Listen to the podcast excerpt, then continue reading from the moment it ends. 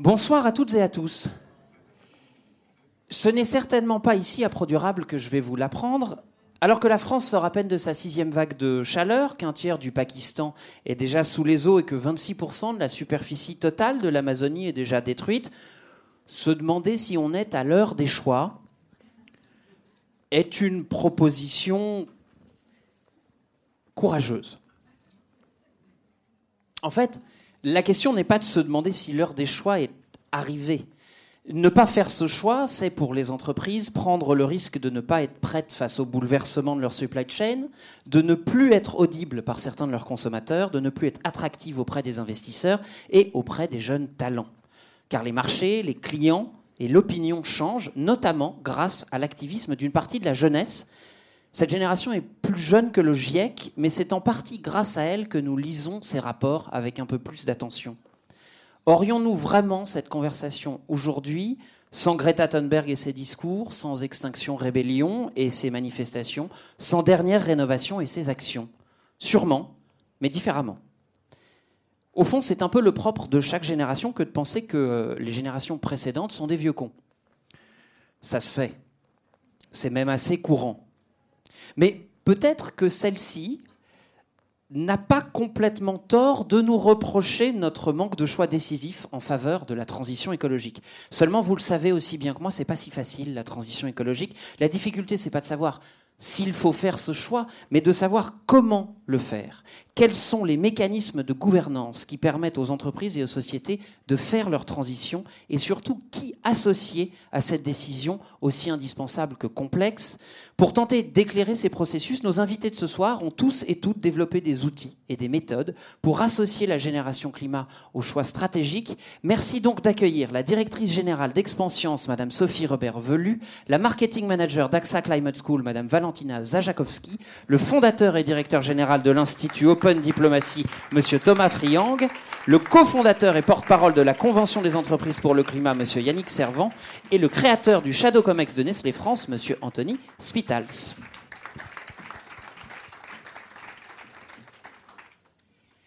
Bonsoir à tous les trois, merci d'être avec nous pour, euh, pour cette clôture. Il y a un, paradoxe un peu désagréable dans, dans, ce texte, ou dans ce titre, pardon, que je voudrais lever euh, tout de suite. Euh, Thomas, est-ce que la transition écologique, c'est une question de génération? Non. Voilà, ça c'est fait. Merci. Je vais peut-être un tout petit peu développer. Oui, peut-être. Euh, non, je pense que c'est vraiment dangereux de parler de génération climat, euh, en tout cas sans S. Euh, dangereux parce que ça peut amener à, se, à laisser se dédouaner les générations passées. Or, je pense que ça n'est pas possible pour des questions de cohésion sociale et d'efficacité de notre transition. Je pense que ça serait pas rendre honneur aux écologues, aux climatologues, à toutes ces générations euh, qui, euh, depuis au moins la conférence de Stockholm, c'est-à-dire au moins 50 ans, ça fait deux générations, euh, travaillent sur ce sujet. Évidemment, le GIEC aussi, qui existe depuis juste après la conférence de Stockholm. Donc je pense que ça serait pas rendre honneur à, ceux qui ont fait l'effort le plus important, c'est-à-dire s'attaquer ça, à ce sujet-là très tôt, et avec un sérieux scientifique incontestable. Et je pense que euh, ça ferait poser sur une seule génération euh, toute la résolution du problème, ce qui, à mon avis, est aussi euh, dangereux et, contre-productif. Donc, au mieux, il faudrait parler de génération avec un gros S, climat et biodiversité. Je me pose ça là au passage. parce qu'on a besoin d'un dialogue intergénérationnel, pas pour faire une catharsis avec d'un côté les éco-anxieux qui seraient les jeunes et les cyniques qui seraient les vieux. Je ne crois pas en cette théorie. Euh, parce qu'en réalité, la crise climatique, pardon de le dire, c'est d'abord le problème des boomers. Les premiers qui, dans les EHPAD, vont se taper des canicules, c'est eux. Parce que la crise, elle est là. Donc je pense que ça serait factice de prendre le problème de cette, de cette façon-là. Euh, et par ailleurs, parce que euh, comme ça nécessite un profond changement de paradigme, ça va se déployer sur plusieurs générations. Et donc on a vraiment besoin d'un mécanisme de dialogue intergénérationnel, on va en parler sous plein de formes, j'en suis sûr, qui permet de se mobiliser dans la durée. Et pour moi, c'est ça, euh, je crois, ce qui donne le plus de sens à la notion de planification écologique, c'est-à-dire de raisonner à l'échelle de deux, voire trois générations et je, glisse un mot qui me tient très à cœur, qu'on prononce assez peu en France, en particulier dans le secteur privé, Si on veut faire de la planification écologique, ça supposera bien sûr d'embarquer les entreprises pour qu'elles contribuent aux efforts euh, écologiques à réaliser. Mais ça suppose que chacun prenne conscience du fait qu'on est déjà sur une trajectoire qui nous amène à dépasser les 3 degrés. Or, le GIEC nous dit depuis 20 ans qu'au-delà de 3 degrés, on ne sait plus prédire les phénomènes physiques qui vont s'imposer à nous. Ça veut dire que chacun, à son échelle, va devoir développer une fonction de prospective, c'était ça le mot que je voulais employer, les entreprises euh, en particulier, pour pouvoir se dire, dans un monde qui est imprévisible, qui est devant nous, on est déjà à plus de degrés en Europe, hein, euh, plus 1,99 et on est au-dessus de la moyenne euh, mondiale.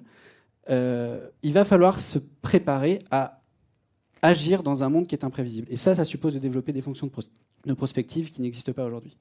agir, j'allais dire anticiper et, décider, c'est effectivement un choix qui n'est pas celui d'une seule génération. Et pourtant, on est là à parler de génération climat et on voit que dans les entreprises, certains et certaines qui se mobilisent le plus sont les primo-arrivants ou les, jeunes euh, entrants. Est-ce que c'est vraiment uniquement à eux de mener le combat, euh, Yannick? Thomas nous disait, euh, ça nous concerne tous, c'est assez juste. ceux qui seront dans les EHPAD devront s'hydrater plus vite que les autres, n'en doutons pas.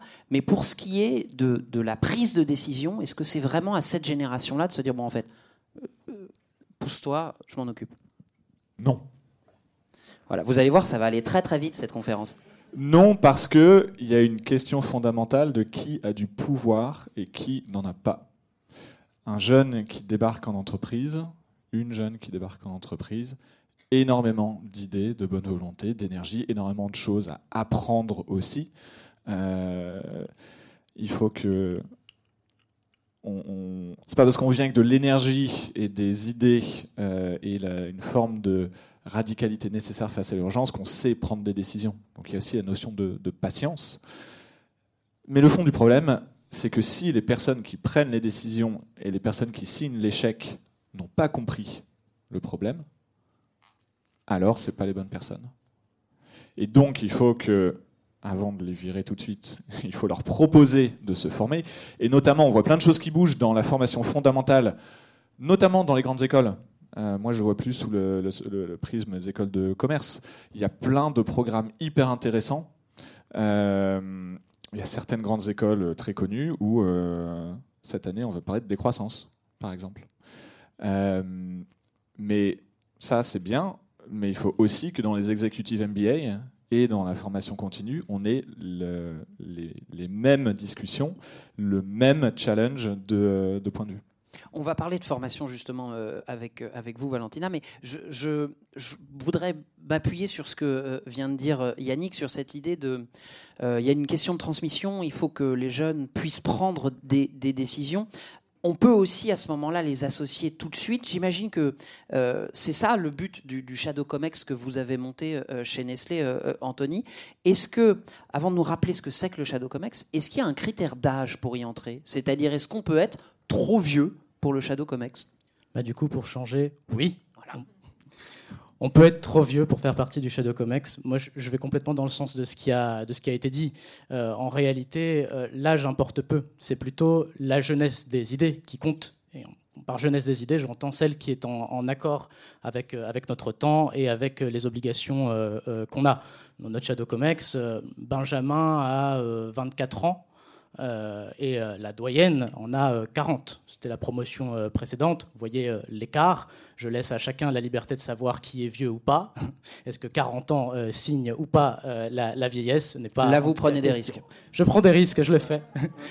Mais en tout cas, cette question-là est éminemment importante. Ce qu'on considère comme jeunes euh, dans la constitution de ce Shadow Comex, ce sont des personnes qui initialement n'ont pas encore voix au chapitre. Vous parliez de, de pouvoir, c'est justement la question comment on ouvre ce canal à ces personnes qui ont des nouvelles idées, qui ont des solutions qu'ils veulent proposer, mais qui ne sont pas encore en comité de direction pour pouvoir les partager à ce niveau-là. Et c'est justement le propre de cette initiative que de leur donner une voix euh, directe et un canal d'écoute associé. Au fond, on est bien d'accord, Sophie, on peut se dire que euh, opposer boomer et zoomer, ce serait quand même la pire des manières de faire des choix ah, merci, puisque vous vouliez me poser la question autrement et j'aurais dû dire non. Donc oui, c'est une grosse erreur de vouloir euh, opposer les boomers et les zoomers. Je pense que euh, pour nous, le sujet, c'est de réconcilier plutôt. Et dans la réconciliation, il y a une réconciliation intergénérationnelle, euh, dans le sens aussi que finalement, aujourd'hui, on, dit on oppose beaucoup de, choses à, la redirection écologique on va opposer euh, le welfare, la redistribution euh, des, richesses, en disant ah bah oui, mais alors donc euh, du coup, les gens qui n'ont pas beaucoup de moyens, finalement, ils vont être obligés d'aller encore plus dans la sobriété. Et ça, crée énormément de, crispation sociale. Et, la crispation sociale, dans une période où on n'est pas encore arrivé à la crise climatique, même si elle commence, on, en perçoit aujourd'hui vachement d'effets. mais ça sera bien pire dans 5 ans, dans 10 ans. Il faut que ces crispations sociales, on ait réussi à les dépasser et à arrêter aussi d'avoir des, injonctions contradictoires justement qui opposent des générations, qui opposent le politique et l'économique et le social, euh, enfin les ONG par exemple. Donc nous, tout notre travail à la CEC e notamment, ça a été de travailler sur de la réconciliation de tous les cercles, parce qu'il faut qu'on se mette à bosser ensemble. Dans cette idée de transmission et, presque, j'allais dire, de friction intergénérationnelle, euh, est-ce que c'est ce qui a présidé à la création du, euh, Y20 et Y7, qui est ce que vous avez euh, créé, Thomas, donc le, G20 et le G7 des jeunes c'est quoi le but? C'est de se dire que si ces jeunes se mettent ensemble, il y aura là aussi des, nouvelles idées ou c'est parce qu'en fait c'est quand même vachement sympa d'aller boire des coups dans des capitales européennes? J'avoue que c'est sympa de se prendre pour un ambassadeur et d'avoir des Ferrero Rocher, mais quand j'ai créé le G20 des jeunes sous le patronage de Nicolas Sarkozy, c'est les jeunes qui ont payé leur poche pour tout monter. Il y avait zéro argent public et très peu de mécènes. Donc en fait, la génération climat que moi je connais, c'est une génération qui prend son porte-monnaie et qui milite avec. Donc, par, par esprit de sobriété et de respect vis-à-vis -vis de ces jeunes qui ont donné naissance au G20, au G8 des jeunes en 2011, euh, je dirais pas ça.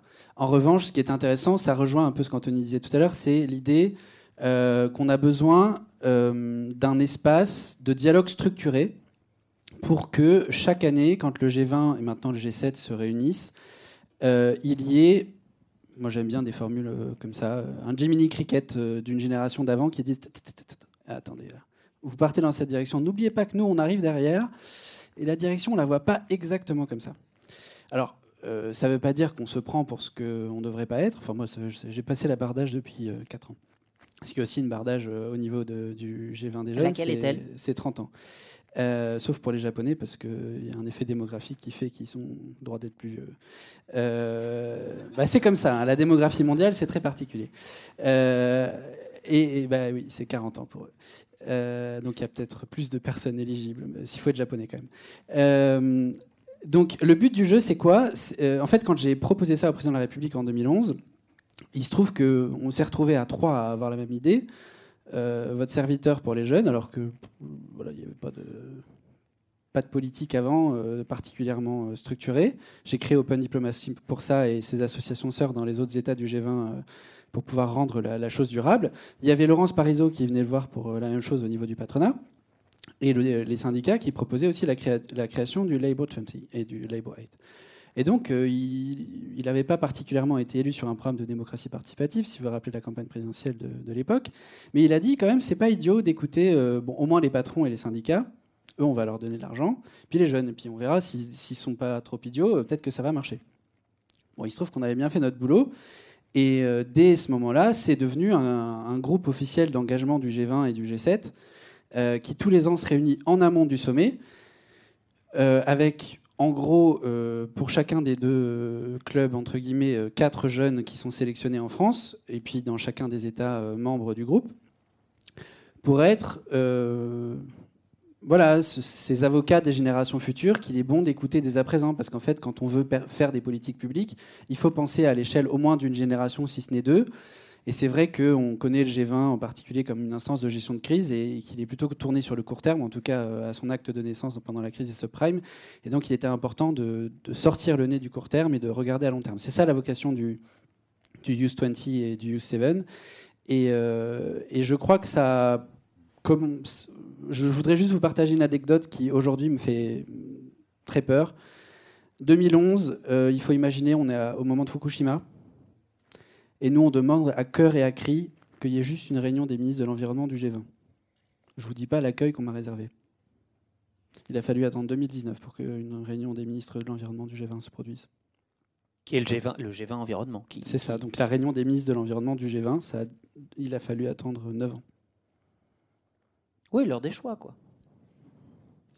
Les jeunes dont vous parlez, vous dites qu'il y en a quatre par, par, euh, par pays. Vous avez dit on les choisit. Oui. C'est quoi les critères? Alors, on a un appel à candidature qui est national, qui est ouvert à, à tous les 18-30 ans. On essaie de le faire circuler de façon la plus large possible parce que ça, il n'y a pas de présélection.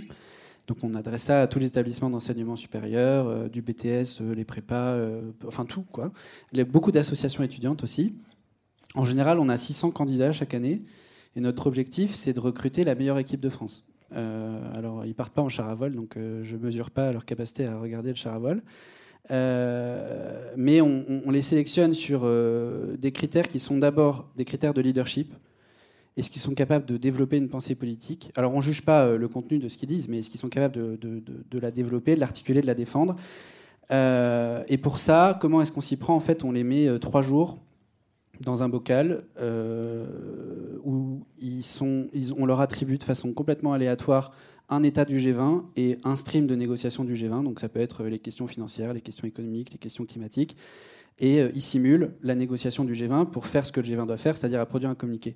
C'est totalement euh, comment dire ça, euh, virtuel comme exercice, mais ça les met dans les dispositions qui vont être celles auxquelles ils vont devoir se confronter pour préparer leurs recommandations aux chefs d'État et de gouvernement, c'est-à-dire celles de d'arbitrer une position pour eux-mêmes, de la défendre, de créer des, coalitions internationales pour la faire valoir, et après de savoir porter ce message quand il est mûr entre tous les jeunes euh, des États du G20 pour aller le défendre au niveau des chefs d'État et de gouvernement. En général, ce qui se passe, c'est qu'à la fin du sommet du Y20 ou du Y7, le chef de l'État qui préside, ou du gouvernement qui préside l'État euh, qui assume la présidence tournante, vient recueillir en personne les, les recommandations, et l'ensemble des Sherpas, c'est-à-dire des conseillers diplomatiques de tous les chefs d'État du G20 ou du G7, sont là aussi pour discuter en profondeur des sujets. Puis après, il y a toute la participation aux réunions ministérielles.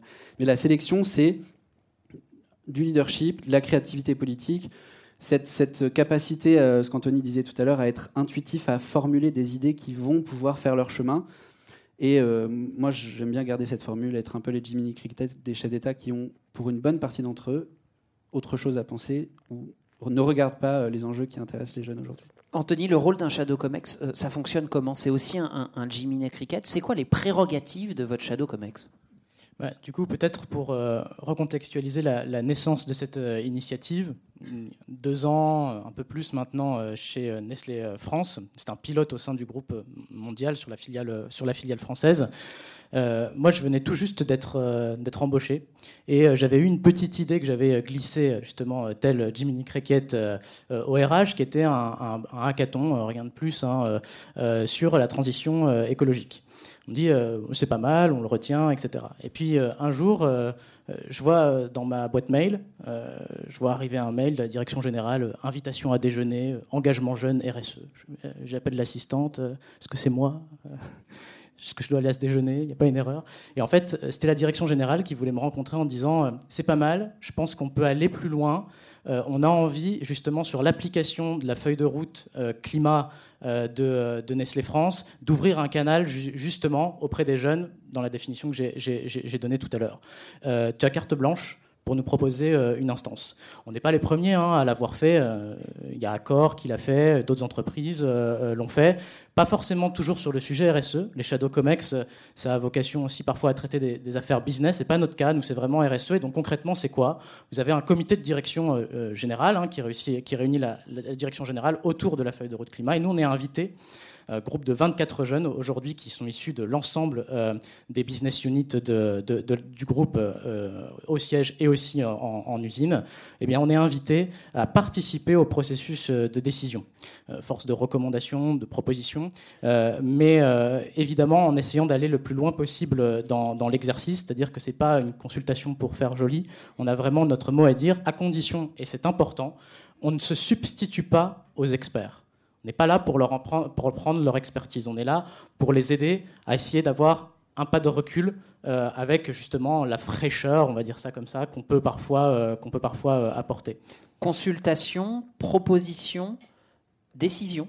Est-ce que au, sein de ce Shadow Comex, vous avez par exemple une voix au, au, CA Ou alors est-ce que vous avez la possibilité de dire, ben, nous on pense que vraiment que ce projet-là, faut pas le faire? Alors, c'est pas un conseil d'administration non plus. C'est-à-dire que comme pour nous, comme pour la direction euh, générale, on ne vote pas à main levée. Euh, c'est une discussion qui aboutit après à, des décisions à, chaque fin de, comité de, direction.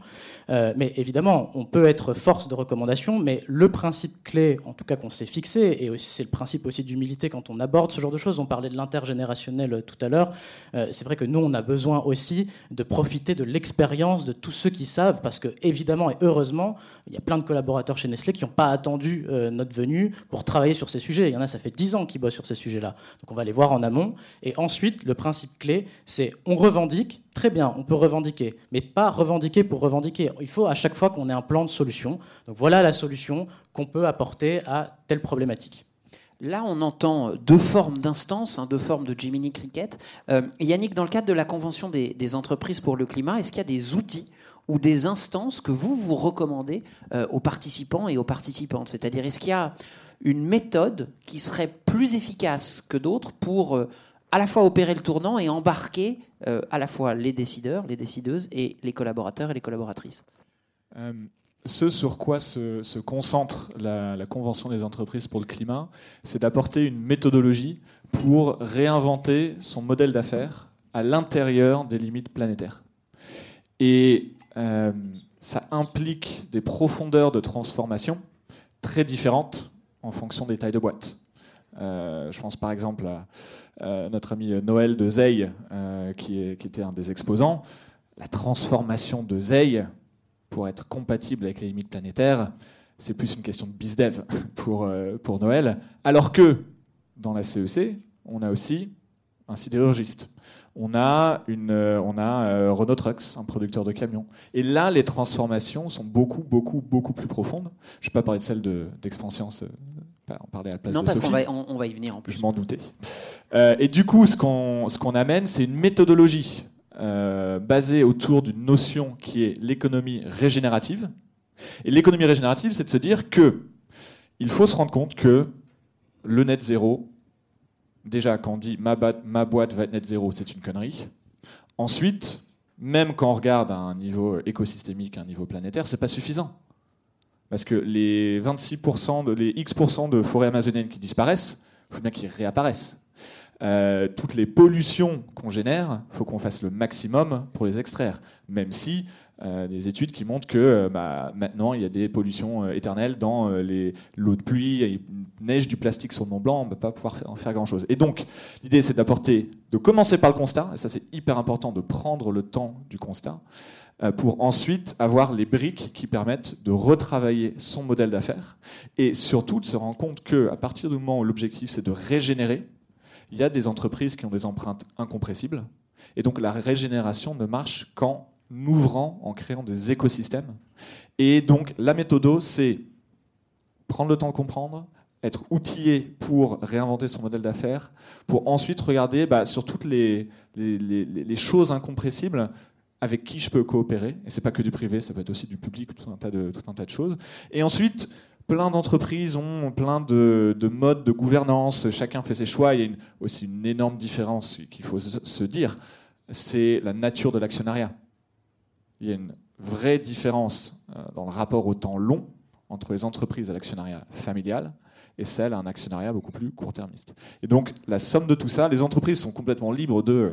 Nous, on n'impose rien en termes de mode de gouvernance. La question, comme pour nous, la transformation commence par l'humain, et on commence par le dirigeant, la dirigeante, comme précondition pour amorcer le reste, in fine, il y a tout un tas de types de gouvernance autres que pyramidale, et la question c'est qu'est-ce qui correspond le mieux, qu'est-ce qui est le meilleur fit avec les humains de l'organisation? Alors justement, euh, Sophie, vous, vous avez participé avec une autre personne euh, d'Expansion, c'est la Convention euh, des entreprises pour le, pour le climat. Et Expansion, ça a également opéré un, tournant assez marqué vers la régénération, en tout cas déjà vers beaucoup plus, non plus uniquement de responsabilité, mais quelque chose de beaucoup plus proactif. Comment est-ce que vous avez embarqué vos collaborateurs et vos collaboratrices? Bon, euh, effectivement, c'est une boîte où il y a déjà un bon terreau. Tu parlais de la culture d'entreprise euh, avec laquelle on part. Euh, donc, on a la chance d'être d'une entreprise dans laquelle on est passé d'une entreprise business as usual il y a une dizaine d'années à une Bicorp, société à mission depuis quelques mois maintenant, et Bicorp depuis deux, ans et demi. Donc, on avait déjà un terreau avec des gens qui, en tout cas, avaient le sentiment d'être déjà très engagés. Et je pense que c'est déjà le cas.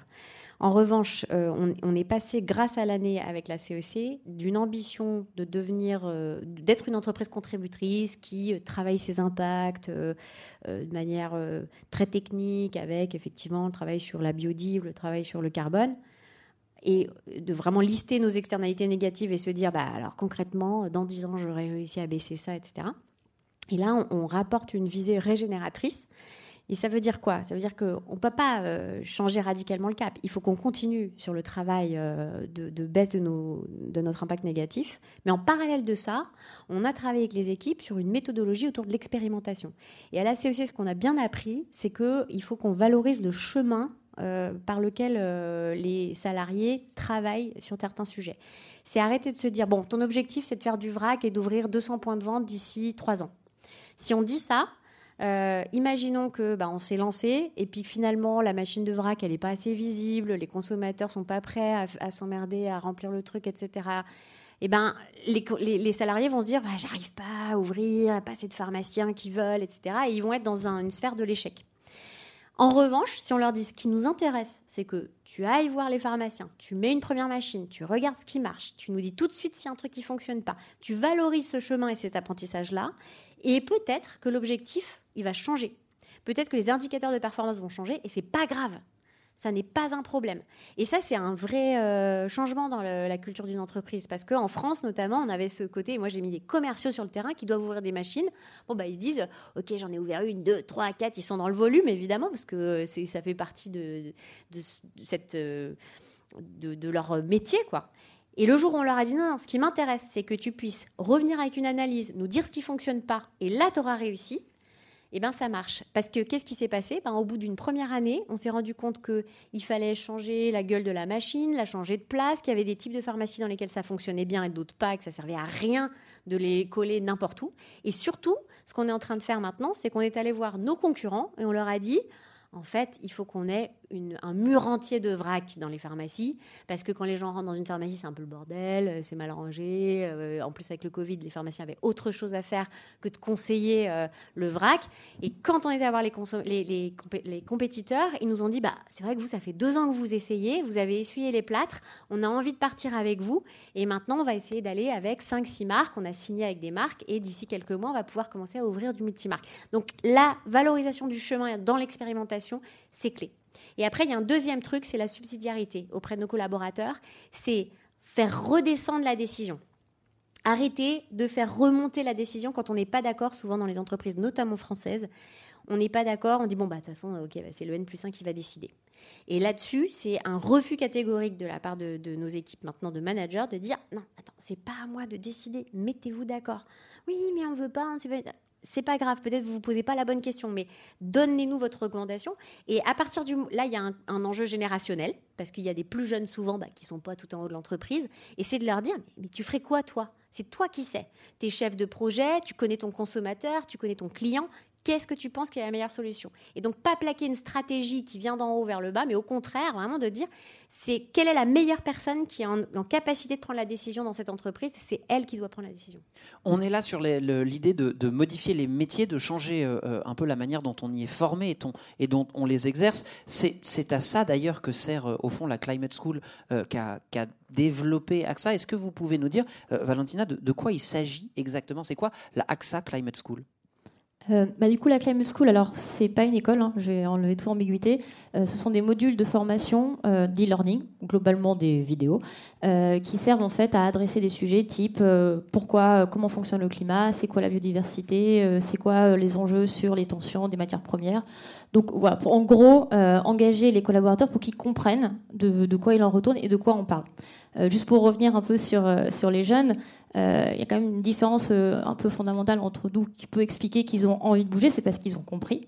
Et pourquoi ils ont compris? Parce qu'ils étudient, parce que les formations changent, et puis parce que bah, ils savent s'informer. Euh, c'est pas donné à tout le monde de regarder une interview fleuve de Servigne pendant 2h45 sur Thinkerview c'est pas donné à tout le monde de finir euh, la BD de Janko, Un monde sans fin. Elle est super. Euh, moi, je l'ai, je l'ai pas finie. Euh, et, c'est vrai que plus on arrive en âge, alors moi, je, je suis pas jeune, mais on va dire que je suis jeune maman. Il y a un moment où effectivement, on manque de ce temps-là en dehors du travail. ça, c'est une réalité absolument véridique. Je prends un exemple personnel. Hier soir, je rentre de Pro Durable, réunion parents-prof. Euh, on a parlé 5 minutes du bio à la cantine, des circuits courts, et pendant 45 euh, minutes, on a parlé de euh, comment et pourquoi la préfecture de Paris était en train d'organiser des exercices anti-attaque terroriste dans la maternelle de, ma fille. Voilà, après on rentre avec ça, on dîne, on parle d'autre chose, et puis le lendemain on recommence la journée, on change attentat terroriste par impôt, tout ça mais clairement, on manque euh, de, cette acculturation. On ne peut pas demander aux individus euh, de, s'acculturer quand ce n'est pas leur métier, quand ce n'est pas leur domaine. Et euh, nous, on considère à la Climate School que bah, les entreprises ont leur part à jouer. D'ailleurs, on le dit, hein, on est tous confrontés à ça, un individu qui dit oui, moi, en tant qu'individu, je ne peux pas faire grand-chose. D'abord, les entreprises, les institutions publiques, le gouvernement, à eux de réglementer et d'agir, et ensuite, moi, je jouerai ma part. Donc nous, derrière ça, euh, on, pense que les entreprises doivent former à grande échelle. Euh, d'ailleurs, ça se fait. Hein. Il y a des enjeux qui sont stratégiques. Le digital, on fait des modules sur digital, l'éthique, la cyber. Je veux dire, euh, tout comme vous avez ces modules qui s'alignent les uns derrière les autres, le climat pourrait remonter en top list et dire, bah, à un moment donné, on parle climat, on parle changement des métiers, pour créer en fait ce langage commun. Et pourquoi c'est important le langage commun? Parce que, bah, ok, le DSI, il a compris. Il a compris, je vais changer mon métier, j'ai suivi la formation. Il y a des gens très bien qui m'ont expliqué comment tout ça fonctionnait. Bon, bah, je vais voir mon développeur, je lui dis maintenant c'est fini, trois écrans, t'en auras plus qu'un seul. Ton euh, smartphone de test, en fait, c'est un truc que j'ai acheté sur Back Market. Si vous ne lui avez pas expliqué, le salarié va penser, bah, en fait, mon entreprise, elle se fait des économies sur mon dos et elle dit que c'est à cause des matériaux rares, je sais pas quoi. De toute façon, c'est la faute des Chinois. Donc, c'est vraiment ça qui se. Non, mais c'est ce qui se joue. C'est ce qui se joue dans les lieux communs qui reviennent sans cesse et sans cesse. Et nous, ce qu'on essaie de faire euh, à notre petite échelle et de façon très, euh, très humble, c'est de débunker un peu tous ces lieux communs qui servent à, alimenter des, discussions un peu de, café ou de comptoir où on dit bah non, en fait, les enjeux ils sont plus vastes et vous pouvez les comprendre. C'est pas euh, pas du tout difficile. Par contre, il faut du temps en entreprise et il faut que ce soit accessible au plus grand nombre.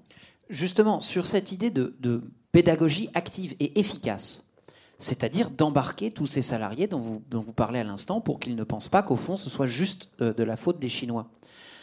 Est-ce qu'une vidéo, ça suffit vraiment? Est-ce que dans votre programme, j'allais dire, vous vous contentez de créer des modules d'e-learning dont on sait quand même tous et toutes qu'on a un peu tendance à cliquer dessus pour dire qu'on a cliqué dessus, mais bon, on a quand même un job à côté, donc c'est parfois difficile, comme vous le disiez, de prendre le temps pour faire tous les modules vidéo. Est-ce que un tuto, à l'heure des choix, ça suffit? Euh, Alors non, évidemment, euh, mais de toute façon, on est à une étape où tout est bon à prendre. Je veux dire, il n'y a, pas de solution euh, monolithique, miracle, qui tomberait et d'un coup changerait l'institution. C'est effectivement plein d'actions pour plein de métiers et plein de personnes différentes.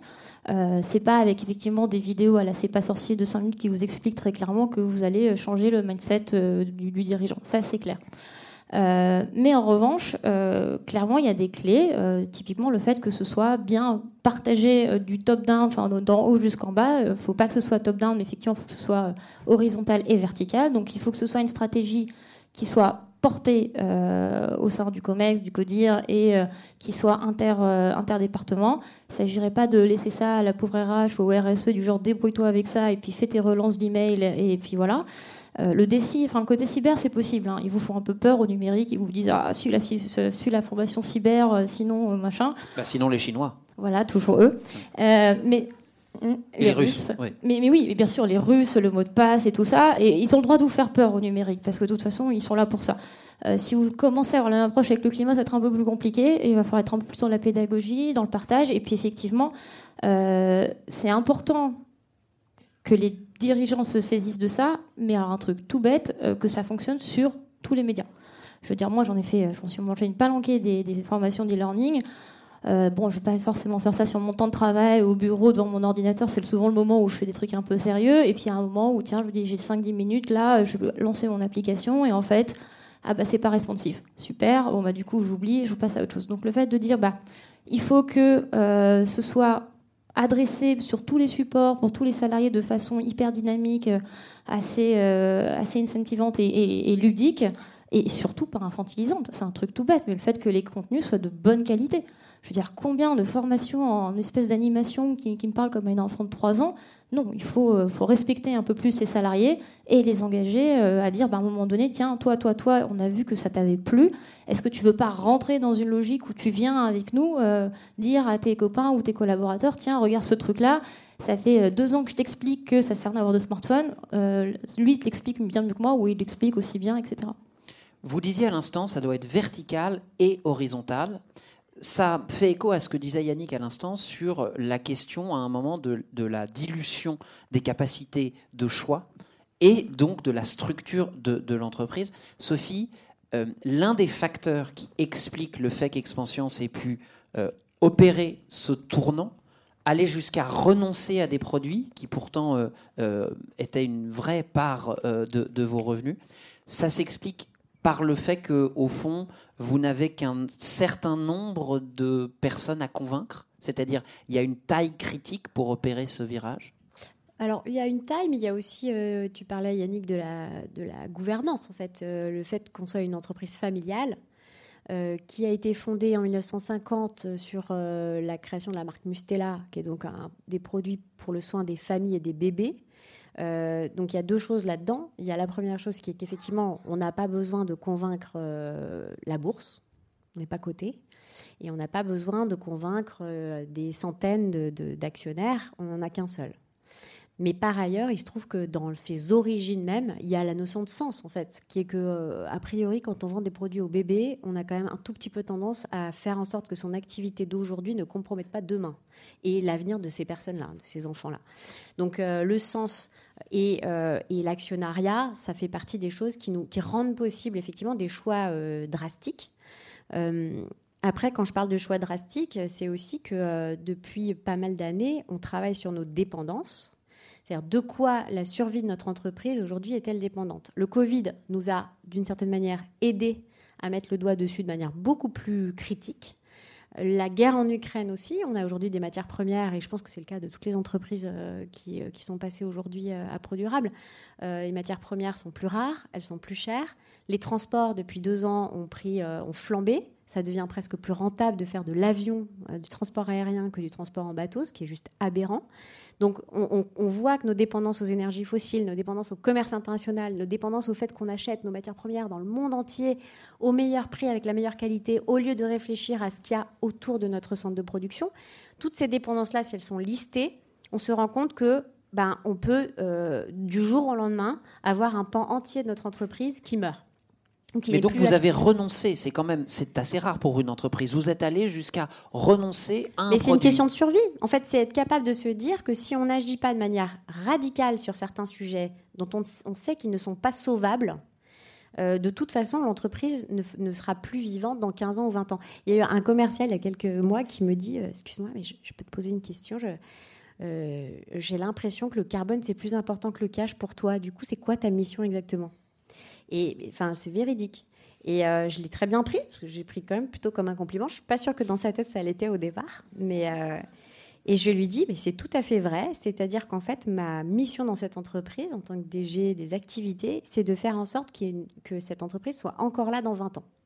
Et que donc elle puisse te payer, donc quand même qu'il y ait du cash aussi, évidemment. Mais le cash, c'est un outil c'est un outil pour que notre économie puisse continuer à, exister. Finalement, on a, on a créé des entreprises et du commerce il y a des centaines de milliers d'années parce qu'on avait besoin, on avait des besoins humains, on avait besoin, on a créé d'ailleurs d'abord le troc, puis ensuite les monnaies, mais je veux dire, c'était un outil pour que les transactions se fassent. Il faut remettre la finance et le profit à leur juste place. Et ça, c'est des discussions que je peux avoir avec mon président parce que lui, qu'est-ce qu'il veut? Il veut que son entreprise, il puisse la transmettre à son fils ou à sa petite fille un jour. Euh. donc, il y a quand même un vrai sujet de, de pérennité de l'entreprise qui est beaucoup plus facile à aborder avec un, actionnaire familial qu'avec euh, des actionnaires euh, en bourse. Yannick, euh, vous nous disiez tout à l'heure que vous aviez des entreprises à actionnariat familial et des entreprises cotées, des entreprises beaucoup plus larges. Est-ce que ça veut dire au fond que des entreprises au-delà d'une certaine taille pourraient pas faire cette transition? C'est-à-dire, est-ce qu'il y a un moment où la chaîne de décision, le nombre de gens à convaincre est tel qu'il y a un vrai frein systémique Je pense au CAC 40. Hein, je, non, bien sûr. Et euh, on, a des. Euh, j'ai des discussions avec des, personnes de CODIR, de boîtes du CAC 40 pour faire des CEC dédiés, donc ça commence à infuser. Personnellement, je suis convaincu que si il y avait un décret gouvernemental qui disait en 2027, on on ne peut plus vendre une goutte de pétrole sur le territoire français, je suis sûr qu'en 5 ans, Total arrivera à se réinventer. J'en suis sûr. Et du coup, la question, c'est quel est notre rapport à nos contraintes externes et comment équilibre-t-on contraintes externes et. Euh, je déteste le franglais. Euh, c'est quoi le français pour incentive? Euh, incitation. Pardon. équilibre entre perception et réalité, anticipation et réalité de la contrainte, et euh, on a dit quoi? Incitation. Incitation. C'est fatigant un salon. Euh, et, du coup, je pense que évidemment, mécaniquement, plus la taille est grande, plus c'est complexe, plus il y a de parties prenantes. Euh, et plus la boîte est grande aussi, plus elle risque d'avoir du, du, capital investi de la part de fonds souverains qui payent nos retraites, et du coup c'est encore encore plus compliqué. Euh, quand je dis no, c'est à l'échelle euh, planétaire. Euh, mais ça, ça, amène aussi une question de gouvernance. ça ramène, puisqu'on a déjà parlé de gouvernance, plus, le, plus il y a d'autonomisation dans la capacité à prendre des décisions, plus potentiellement les trajectoires peuvent s'infléchir de la bonne façon à une vitesse à peu près acceptable. Plus on a une organisation pyramidale qui dépend du fait qu'il y ait quelqu'un en haut qui sache et que le job des couches en dessous c'est de transmettre et de faire en sorte de distribuer ce que savent les gens qui sachent. Là, on est dans des, paralysies aussi, tout ce qu'on disait là, de ne pas, se sentir, pas se sentir responsable. Et quand on dit ça, on touche à des sujets vraiment de fond de euh, le, depuis la Seconde Guerre mondiale, l'hyper-individualisme par opposition au communisme, et donc ma valeur de moi est définie par euh, combien de bonhommes euh, j'ai sous moi et quel est le, par rapport à mes amis quand je suis dans le business, est-ce que je prends plus de décisions plus importantes que les autres? Et de distribuer le pouvoir, ce n'est absolument pas naturel dans, enfin, Pardon, mais l'actionnariat salarié, ça peut être aussi, une solution. C'est-à-dire que tu vas vraiment faire en sorte de diluer aussi la gouvernance comme ça. Ces questions de, dilution du, pouvoir, ou plutôt au fond de restructuration des, organisations, c'est parfois une pierre d'achoppement dans le dialogue intergénérationnel que, vous prenez. Il y a des générations ou de primo-arrivants qui sont beaucoup plus à l'aise et beaucoup plus habitués à, à la fois l'autonomie et l'horizontalité, ce n'est pas le cas de certains managers de génération euh, précédente. Euh, Anthony, est-ce qu'au Shadow Comex, il y a eu parfois ce genre de friction intergénérationnelle, c'est-à-dire entre des représentants du Shadow Comex qui disaient mais en fait, laissez-nous, euh, je s'occupe. On, va se débrouiller entre nous, on fait un truc, on, vous, on fait un Slack et après on, on en parle. Est-ce qu'il y a des moments où on sent quand même une vraie tension entre ces deux manières et ces deux approches des problèmes? Tension, je dirais pas, mais parce qu'on avait euh, essayé d'anticiper en tout cas au maximum le sujet, c'est-à-dire qu'on a eu l'occasion de présenter à plusieurs reprises ce qu'on faisait. Hein. La direction générale nous a aussi donné la place de le faire pendant des événements où tout le monde est à l'écoute. Hein. Je pense par exemple à la, feuille de route annuelle euh, sur le, sur le marché, euh, avec l'ouverture des comités de direction pour expliquer dans le détail pourquoi on le fait, à quoi ça sert, pourquoi on est là. Et en fait, le premier point qu'on dit d'emblée, un, on n'est pas là pour prendre votre place. Oui, on a un accès, euh, je dirais, à, la direction générale, mais en aucun cas on vous bypass, déjà, pour commencer. Deuxième point, on n'est pas plus expert que vous. Nous, on est juste euh, voilà, des jeunes qui viennent de l'intégralité euh, de l'entreprise, euh, qui ont une expérience différente, qui ont envie d'apporter des choses, mais on est là pour vous aider à avoir un regard peut-être différent sur votre projet, voire le challenger complètement, hein, si c'est aussi pertinent. Mais on veut co-construire avec vous, et surtout, on a dit d'emblée, on voudrait faire du reverse, du reverse mentoring en fait. Nous, on peut avoir ce regard-là, mais on a aussi énormément à apprendre de ce que vous avez vécu. Le marché tel qu'il est aujourd'hui, l'économie telle qu'elle est euh, aujourd'hui, elle a bien été pensée aussi par ces personnes-là, mais qui euh, ne sont pas tous les grands méchants comme on a parfois envie de le, caricaturer. Il faut aussi savoir euh, profiter de leur expérience et la façon dont eux-mêmes en fait pensent leur transition. Et c'est à partir de là qu'on arrive en fait à faire évoluer euh, les projets euh, dans le bon sens, parce que chacun s'écoute et que la marge d'action, bah, tout de suite, elle devient euh, plus grande. On est dans le constructif. Y compris en cas de, de crise, je, je, je, pense notamment aux, événements qui en ce moment percutent la marque Buitoni, qui est une, une marque de Nestlé. Je pense également au fait que Nestlé vend de l'eau en bouteille. Euh, ce qui, euh, sur des sujets de développement durable, à un moment, va quand même très très vite poser problème. Euh, comment est-ce que le Shadow Comex peut se placer ou comment est-ce qu'il dialogue dans ces cas-là, c'est-à-dire cas de crise ou cas, au fond, de remise en cause de l'existence de l'entreprise? Dans le premier sujet, s'agissant euh, d'une instruction ouverte, on n'a euh, pas forcément vocation euh, à, émettre des commentaires ou à, l'étudier. Mais vous leur en avez parlé quand même. Bah, L'idée après aussi, c'est de pouvoir parler de façon tangible et étayée. Et comme je disais, une instruction, c'est aussi pour amener des éléments supplémentaires qu'on n'a pas forcément. Et je le disais aussi au tout début, un, on ne se substitue pas à l'expertise de ceux qui ont, l'a mis typiquement sur ce, sur, ce sort de, sur ce genre de sujet. Et deux, si on veut dire quelque chose, il faut venir avec une solution. Donc pour moi, sur, ce sujet-là, c'est n'est pas forcément ultra pertinent. En revanche, sur la question du business model, parce que c'est ce, qui, est sous-tendu derrière, euh, évidemment qu'on peut adresser la question euh, du business model euh, de façon forte. Maintenant, à quel niveau on le fait et comment on le fait? Oui, moi je rêverais d'arriver en, comité de direction, dire mais j'ai la solution magique, je, voudrais qu'on fasse ça, nous les jeunes on a pensé à ça, allons-y, changeons le monde, très bien. Bah, évidemment, évidemment, c'est du bon sens, ça ne se passe pas comme ça. on a une initiative qui est jeune, hein, qui, a, qui, a, un peu plus de, qui a un peu plus de deux ans, donc on s'est dit on va essayer de se trouver une feuille de route, un programme de travail, par quoi on va devoir commencer? Et c'est un, des sujets qu'on a évoqué tout à l'heure, c'est d'abord la formation.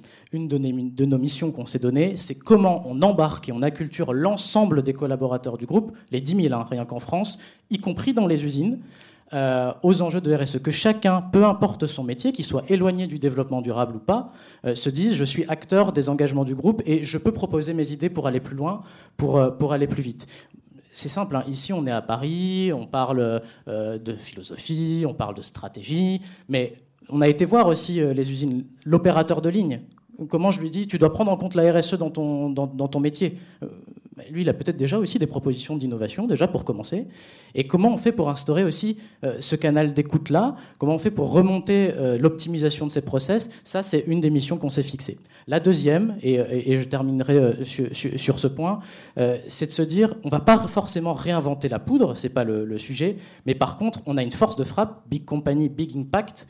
On a une force de frappe qui permet que si on accélère déjà les choses, on fait déjà énormément et ça va tout de suite beaucoup plus vite. Il y a un outil qu'on a euh, développé et qui est aujourd'hui euh, appliqué, qui est à destination du, marketing. Euh, quand vous créez, innovez, rénovez un, produit, vous vous posez fatalement la question aussi du, développement durable. comment derrière, parce que ça coûte de l'argent, ça coûte de la ressource, et surtout les données sont complexes. Il faut aller chercher des experts qui y sont dédiés. Comment on fait pour que celui qui pense le produit euh, accélère en fait sur ce sujet-là. Ben, on l'a équipé d'un outil ad hoc qui fait gagner du temps à tout le monde et qui en fait fait gagner du temps sur les engagements qu'on prend. Ça pour nous c'est une, victoire. Gagner du temps c'est absolument critique, c'est au cœur de notre discussion. Nous sommes à l'heure des choix ou plutôt nous avons de, moins en moins euh, le temps euh, de, de, faire ces choix-là. Yannick, comment est-ce qu'on fait en sorte justement d'accélérer, c'est-à-dire de faire en sorte que le temps naturel du changement change de rythme Parce qu'il y a une inertie dans toutes ces entreprises. Euh, vous tous et toutes, vous, vous le savez, c'est- difficile de changer les process, les mentalités. On a parlé de formation. Comment est-ce qu'on peut juste passer, je sais pas, euh, Netflix, on peut aller de une fois à 1,5 fois, à deux fois, à 2,5 fois. J'ai jamais compris les gens qui mataient des séries en accéléré. C'est un truc, je, je ne comprends pas. Mais on peut. C'est quoi le mécanisme pour aller 1,5 fois plus vite en entreprise? Le point de départ, c'est que humainement, on n'est pas méga fan du changement. La façon de, enfin, c'est Daniel Kahneman, cerveau 1, cerveau 2, la façon dont fonctionne le cerveau, le cerveau consomme du sucre et il est calibré pour en consommer le moins possible. Donc plus je me mets en, autopi- en autopilote, plus euh, physiologiquement je vais, euh, je, vais, bien me porter. Donc ça, c'est une, c'est une tension, c'est un stress de changer. Dans le monde économique, comme, enfin, plus large que le monde économique, le monde social, tout le monde politique. Pour schématiser, qu'est-ce qui va générer du changement De la contrainte ou de l'incitation. Je vais y arriver, incitation. Euh, et donc, soit, et en fait, ça sera toujours une combinaison des deux, soit on est hyper contraignant, soit on est hyper incitatif. La CEC, on est un peu sur les, les deux tableaux. On est parti de comprenons le problème et prenons vraiment, vraiment, vraiment le temps de comprendre le problème. Le- le- L'entrepreneur, le dirigeant, et un peu de réflexe. Ok, euh, j'ai vu une vidéo, une conférence de 30 minutes. Euh, Valérie Masson-Delmotte n'a pas eu plus de temps que ça avec les ministres pour l'instant. Euh, c'est bon, j'ai compris. Allez, on passe à l'action. À la CEC, ce qu'on a fait, c'est euh, on va y passer euh, 48 heures de plus là. Donc euh, installe-toi bien dans ta chaise, euh, arme-toi de patience, fais confiance au process. Le samedi à 23h30, ils étaient tous en larmes. Mais c'est pas grave, ça fait partie du process. Et une fois qu'on a compris, on peut avoir ce rapport à la nécessité incitation-contrainte euh, qui est le bon. Et la CEC, l'idée c'est de dire, à partir du moment où on a pris le temps, on s'est bien outillé, on s'est bien équipé, on trace des perspectives qui sont plus qu'autre chose des défis entrepreneuriaux. Et ça, pour les dirigeants, c'est sexy les défis entrepreneuriaux. Le dirigeant de Renault Trucks nous disait et avait témoigné devant de- d'autres entreprises je retrouve l'excitation entrepreneuriale de mes 25 ans. Et du coup, ce qu'on essaye de faire, c'est quand on crée un collectif et on crée les bonnes conditions pour que l'intelligence collective fonctionne à plein dans ce collectif, qu'on crée des choses désirables, euh, bah, quelque part ça marche parce qu'un certain nombre de, participants, de dirigeants sont vraiment partis comme des balles dans tout leur euh, réseau, euh, MEDEF, CPME, METI, euh, euh, Impact France, euh, Communauté d'entreprise à mission, toutes ces choses-là pour euh, répandre la bonne parole. Euh, et en fait, là, on est sur, euh, on a terminé la première CEC, il y a déjà une dizaine qui sont en train de, d'autres qui sont en train de se lancer. Et à côté de ça, ça c'est incarné par les feuilles de route de- des dirigeants qui montrent non seulement c'est faisable, mais c'est sexy. Et deux, la CEC a également émis des propositions politiques qui incluent des choses comme contraindre tous les dirigeants, tous les décideurs économiques à se faire former, euh, contraindre la, rémunération variable des dirigeants à être indexés sur des critères environnementaux. Un certain nombre de contraintes, mais qui sont une posture de moi, je fais, et le fait de faire m'autorise à demander et à contraindre.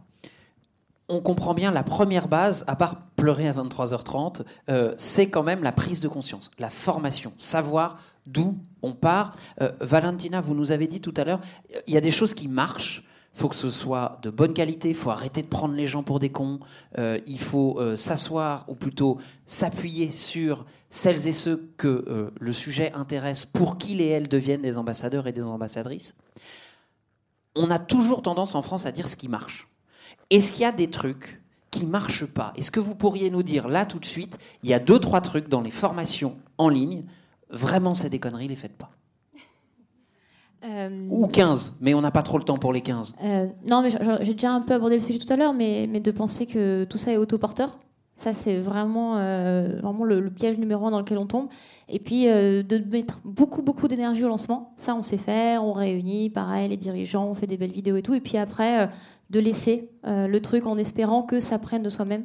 Euh, non, non, c'est un travail, euh, c'est vraiment un marathon, hein, dans le sens, nous on en est au début, hein, ça fait à peine deux ans qu'on est sur ce sujet-là, donc autant ça paraît naturel de dire bien sûr qu'on va former les salariés avec des vidéos en ligne pour parler du climat, mais en fait c'est hyper récent.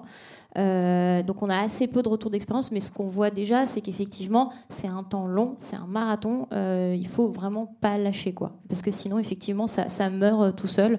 Et si on si on laisse le truc vivre en disant bah oui non mais c'est vraiment super, bah en gros voilà ça finit à côté de l'éthique et de la cybersécurité. Et six mois après tout on a oublié. Le temps est une contrainte. Soyons francs, les coûts peuvent l'être aussi. Euh, un tournant écologique, ça a un coût.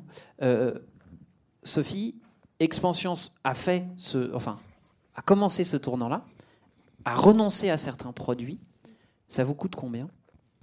Bah, On a décidé euh, un peu avant la CEC, mais disons que la CEC nous a conforté là-dedans, d'arrêter de, faire des lingettes donc euh, chez Mustela, euh, on, fait beaucoup de lingettes pour les bébés. Il se trouve que quand on est parent, on a posé la question à nos consommateurs et aux utilisateurs en disant voilà, bah, les lingettes, c'est vraiment dégueulasse, ça crée de l'eutrophisation dans les sols. Souvent parce qu'il y a certains acteurs du marché qui ont encouragé les gens à jeter, vous savez, les, rouleaux de papier toilette dans la cuvette des WC euh, bah, il y en a certains qui ont dit ah oui, oui, mais lingettes aussi, on peut le faire, etc. Donc il ne faut pas faire ça, jamais. Hein. Ça bouche les canalisations. Euh, donc même si c'est marqué vous pouvez le faire, ne le faites pas, parce que ça a des coûts euh, de fou pour les, autorités, les pouvoirs publics, en fait. Donc il y a à la fois des coûts pour la société, des coûts pour le vivant et pour les sols. Donc on sait qu'aujourd'hui faire des lingettes euh, c'est pas une bonne idée. Donc euh, on a commencé en se disant les équipes ont vachement travaillé en se disant oui mais quand même notre raison d'être aujourd'hui chez Mustela c'est d'aider les parents dans leur quotidien à élever en bonne santé leurs enfants dans une planète en bonne santé et euh, le geste de la lingette on n'arrive pas à le remplacer. Quand on demande aux parents ils disent bah non je vais pas mettre la main. Cédric Villani m'avait dit moi je mets la main franchement c'est facile. ouais, mais va parler aux consommateurs aujourd'hui ils sont pas du tout prêts à le faire. Donc donc on a commencé. Il n'a pas fait souvent. Hein. Peut-être qu'il le fait souvent, je juge pas, mais euh, on a proposé, on a inventé des trucs, on a inventé la raclette à caca. Alors on l'aurait pas appelé comme ça, mais euh, j'avais pas vu le moment dans cette table ronde où on arrivait ah bah, à la Mustela, on parle de caca. Je suis désolée, toujours, toujours on parle de caca à un moment ou à un autre dans les comptes. C'est la clôture de Pro Durable, mesdames et messieurs, bienvenue. Alors, Donc, on avait proposé de faire des raclettes à caca en silicone que vous pourriez laver et tout. Les parents ont dit beaucoup trop compliqué, on va jamais le faire, donc on va acheter le concurrent. Donc le point, c'est de dire, on peut commencer par proposer des solutions avec les lingettes lavables, mais vous allez faire quoi quand vous prenez le train? Est-ce que vous allez vraiment utiliser la lingette lavable, la mettre dans un Tupperware rentrer à la maison? Mais c'est ça notre boulot, hein, de regarder euh, concrètement. En fait, euh, il faut le faire, en tout cas, ce travail-là.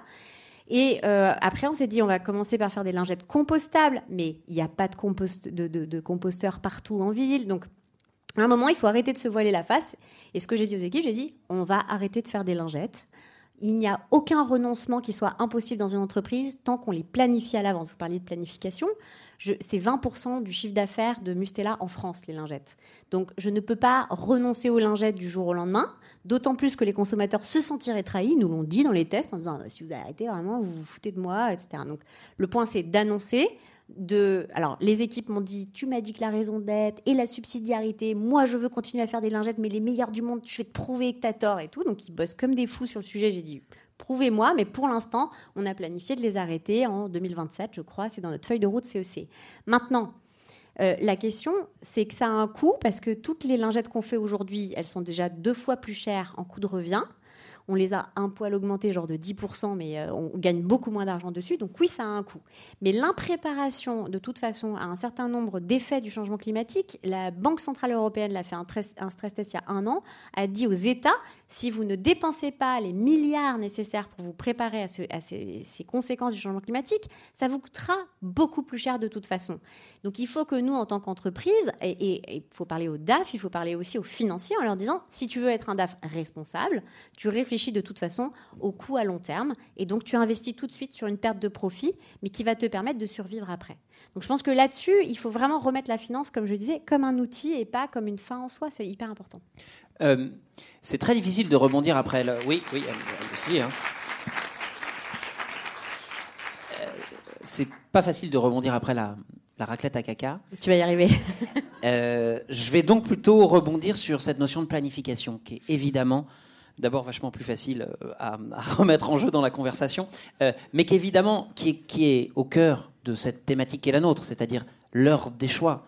Faire le choix de la génération climat, c'est surtout faire le choix d'une planète encore, si possible, habitable, dans des conditions qui ne soient pas trop pourries. vous venez de le dire, le coût de l'inaction sera évidemment plus élevé. Le vrai sujet, Thomas, c'est celui de la planification. On n'est plus à l'heure des choix, on est à l'heure des plans. Euh, oui, et en fait, la transition avec la règle Takaka, elle était toute trouvée parce qu'en fait, on est déjà dans la merde, hein, euh, concrètement. Pas mal, pas mal. Non, bien joué. Euh, donc, si je reviens un peu sur les chiffres macro, 2007, rapport Stern, la, transition coûtera, si on la fait pas, coûtera 20 fois plus cher que la non-transition. Ça, c'était quand en 2007, on croyait qu'on allait y arriver. Si on regarde le dernier rapport euh, du GIEC, le sixième rapport d'évaluation, on regarde le, chapitre 2, adaptation, juste sur les infrastructures, le coût des dérèglements climatiques tels qu'ils sont visibles et perceptibles aujourd'hui et évaluables à l'aune des contributions nationalement déterminées, donc euh, les feuilles de route des États remises à la COP26, on est à 10 000 milliards de dollars qui sont en danger. Je vous laisse imaginer ce que ça signifie d'avoir grosso modo 10 euh, 000 milliards d'infrastructures qui partent en fumée, sachant que les infrastructures sont les déterminants macroéconomiques de la croissance. Là, on sort complètement du débat euh, ésotérique entre croissance et décroissance, il n'y aura plus rien. Donc, euh, moi, je pense que le coût de la transition, il est vrai au niveau microéconomique à l'échelle d'une entreprise. Au niveau macroéconomique, on sait, la dernière fois que j'ai croisé euh, le ministre italien de la transition écologique, qui était un économiste brillant, euh, qui était parti du Club d'Europe, donc il y a 50 ans, il me dit Ouais, ça fait 50 ans qu'on a raison. Je dis bah, Mon pote, ça fait 50 ans que tu branles rien. quoi. Et bien là, en fait, le ministre, il s'est un tout petit peu rapetissé. Et euh, il m'a dit, c'est vrai que le Y20, vous êtes un peu Jiminy Cricket, pour la gratter même de temps à autre, voir caillou dans une chaussure. Bon, donc, je lui ai dit une chose très simple, déjà, tu vas juste changer de vocabulaire. Tu vas arrêter de parler de problèmes pour les générations futures. Et tu vas te rappeler que c'est un problème qui existe déjà pour au moins une génération passée. À partir du moment où on est d'accord sur cette base, on peut rentrer dans le dur.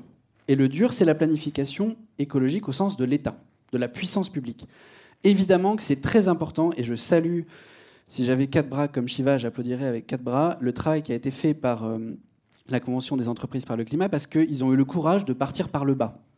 Et en partant par le bas euh, et en embarquant des leaders, ils ont créé une dynamique. Euh, j'insiste sur un mot très important qu'a prononcé Yannick tout à l'heure, la notion d'économie régénérative, parce que évidemment que la neutralité carbone ne peut pas être l'objectif de la planification écologique.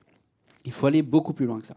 Et donc, pourquoi je, parle de la planification écologique et, je salue le, travail qui a été fait par la CEC c'est parce qu'en fait, autant il faut des feuilles de route à l'échelle des entreprises, autant on a besoin d'un cadre national, idéalement européen et allez, soyons fous mondial, bon, ça j'y crois pas une seule seconde, euh, pour que tout le monde tire dans la même direction. Parce qu'on peut avoir 150 leaders qui retrouvent leur jeunesse en se disant ça y est, mon business a un sens. Enfin, il y en avait qui l'avaient pas perdu. Euh, mais c'est pas ça le sujet. Le sujet, c'est le passage à l'échelle. Il y a combien d'entreprises en France qui mériteraient d'avoir cette lumière dans la tête? Et pour ça, la planification n'est pas un outil stalinien. C'est un, outil, un outil profondément libéral. Ça permet, un, d'établir des règles de concurrence qui sont équitables. On ne peut pas avoir de dumping écologique aujourd'hui, c'est le pire ennemi de la transition. Si vous avez tous les concurrents euh, d'expansion qui font exactement l'inverse, en faisant pas des raclettes à caca, mais euh, des lingettes. Bah, c'est ce qu'ils font, et effectivement, le dilemme du prisonnier, on est en plein dedans. Voilà, donc on a besoin d'avoir des règles dans lesquelles, à minima, on détermine de façon précise c'est quoi les règles du budget, du budget carbone à l'échelle d'une entreprise. Si on raisonne à nouveau que à l'échelle du carbone.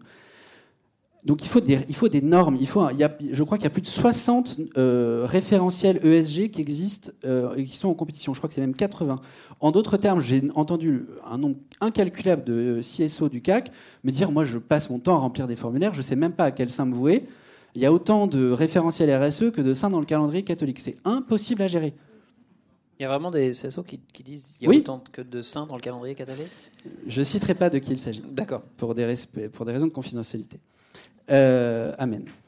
Euh, donc il y a un vrai sujet, il y a besoin d'un cadre. quand on a un cadre, ça permet de mettre tout le monde sur le même, euh, le même plan.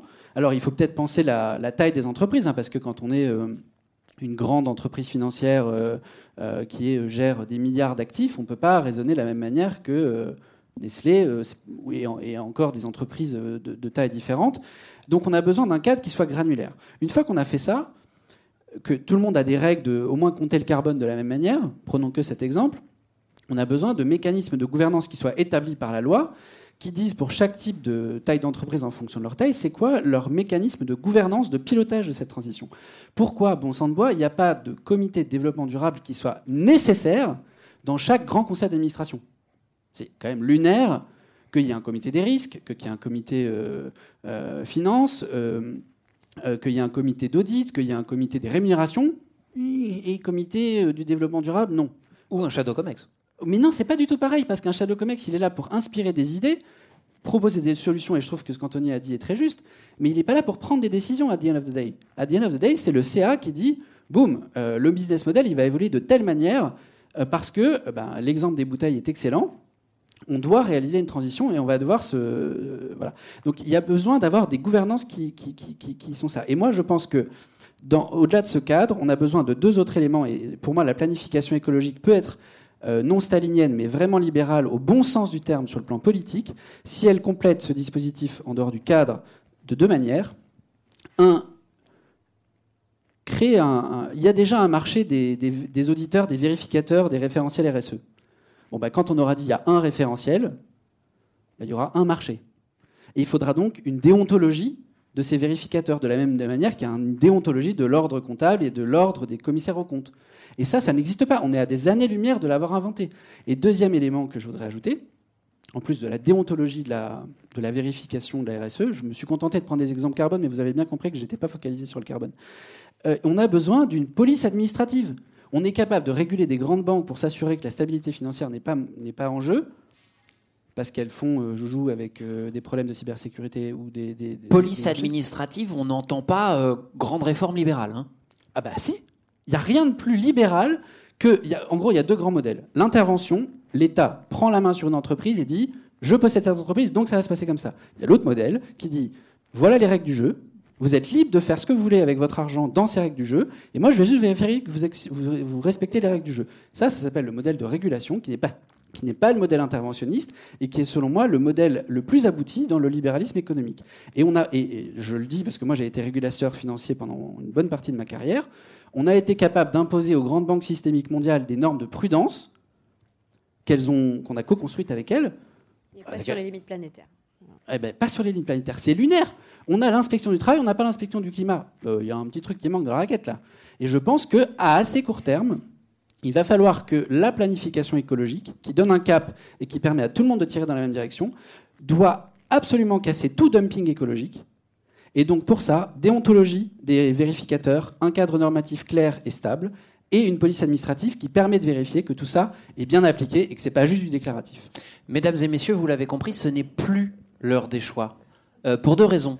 D'abord parce que euh, cette plénière de clôture de Pro Durable arrive à sa fin, euh, et donc ce n'est plus l'heure des choix, et puis surtout, on n'a plus le temps. Donc faisons en sorte d'abord que ce soit, un, la fin de cette plénière, et deux, le début de l'heure de l'accélération et du tournant écologique. Mesdames et messieurs, je vous demande avec moi d'applaudir nos invités.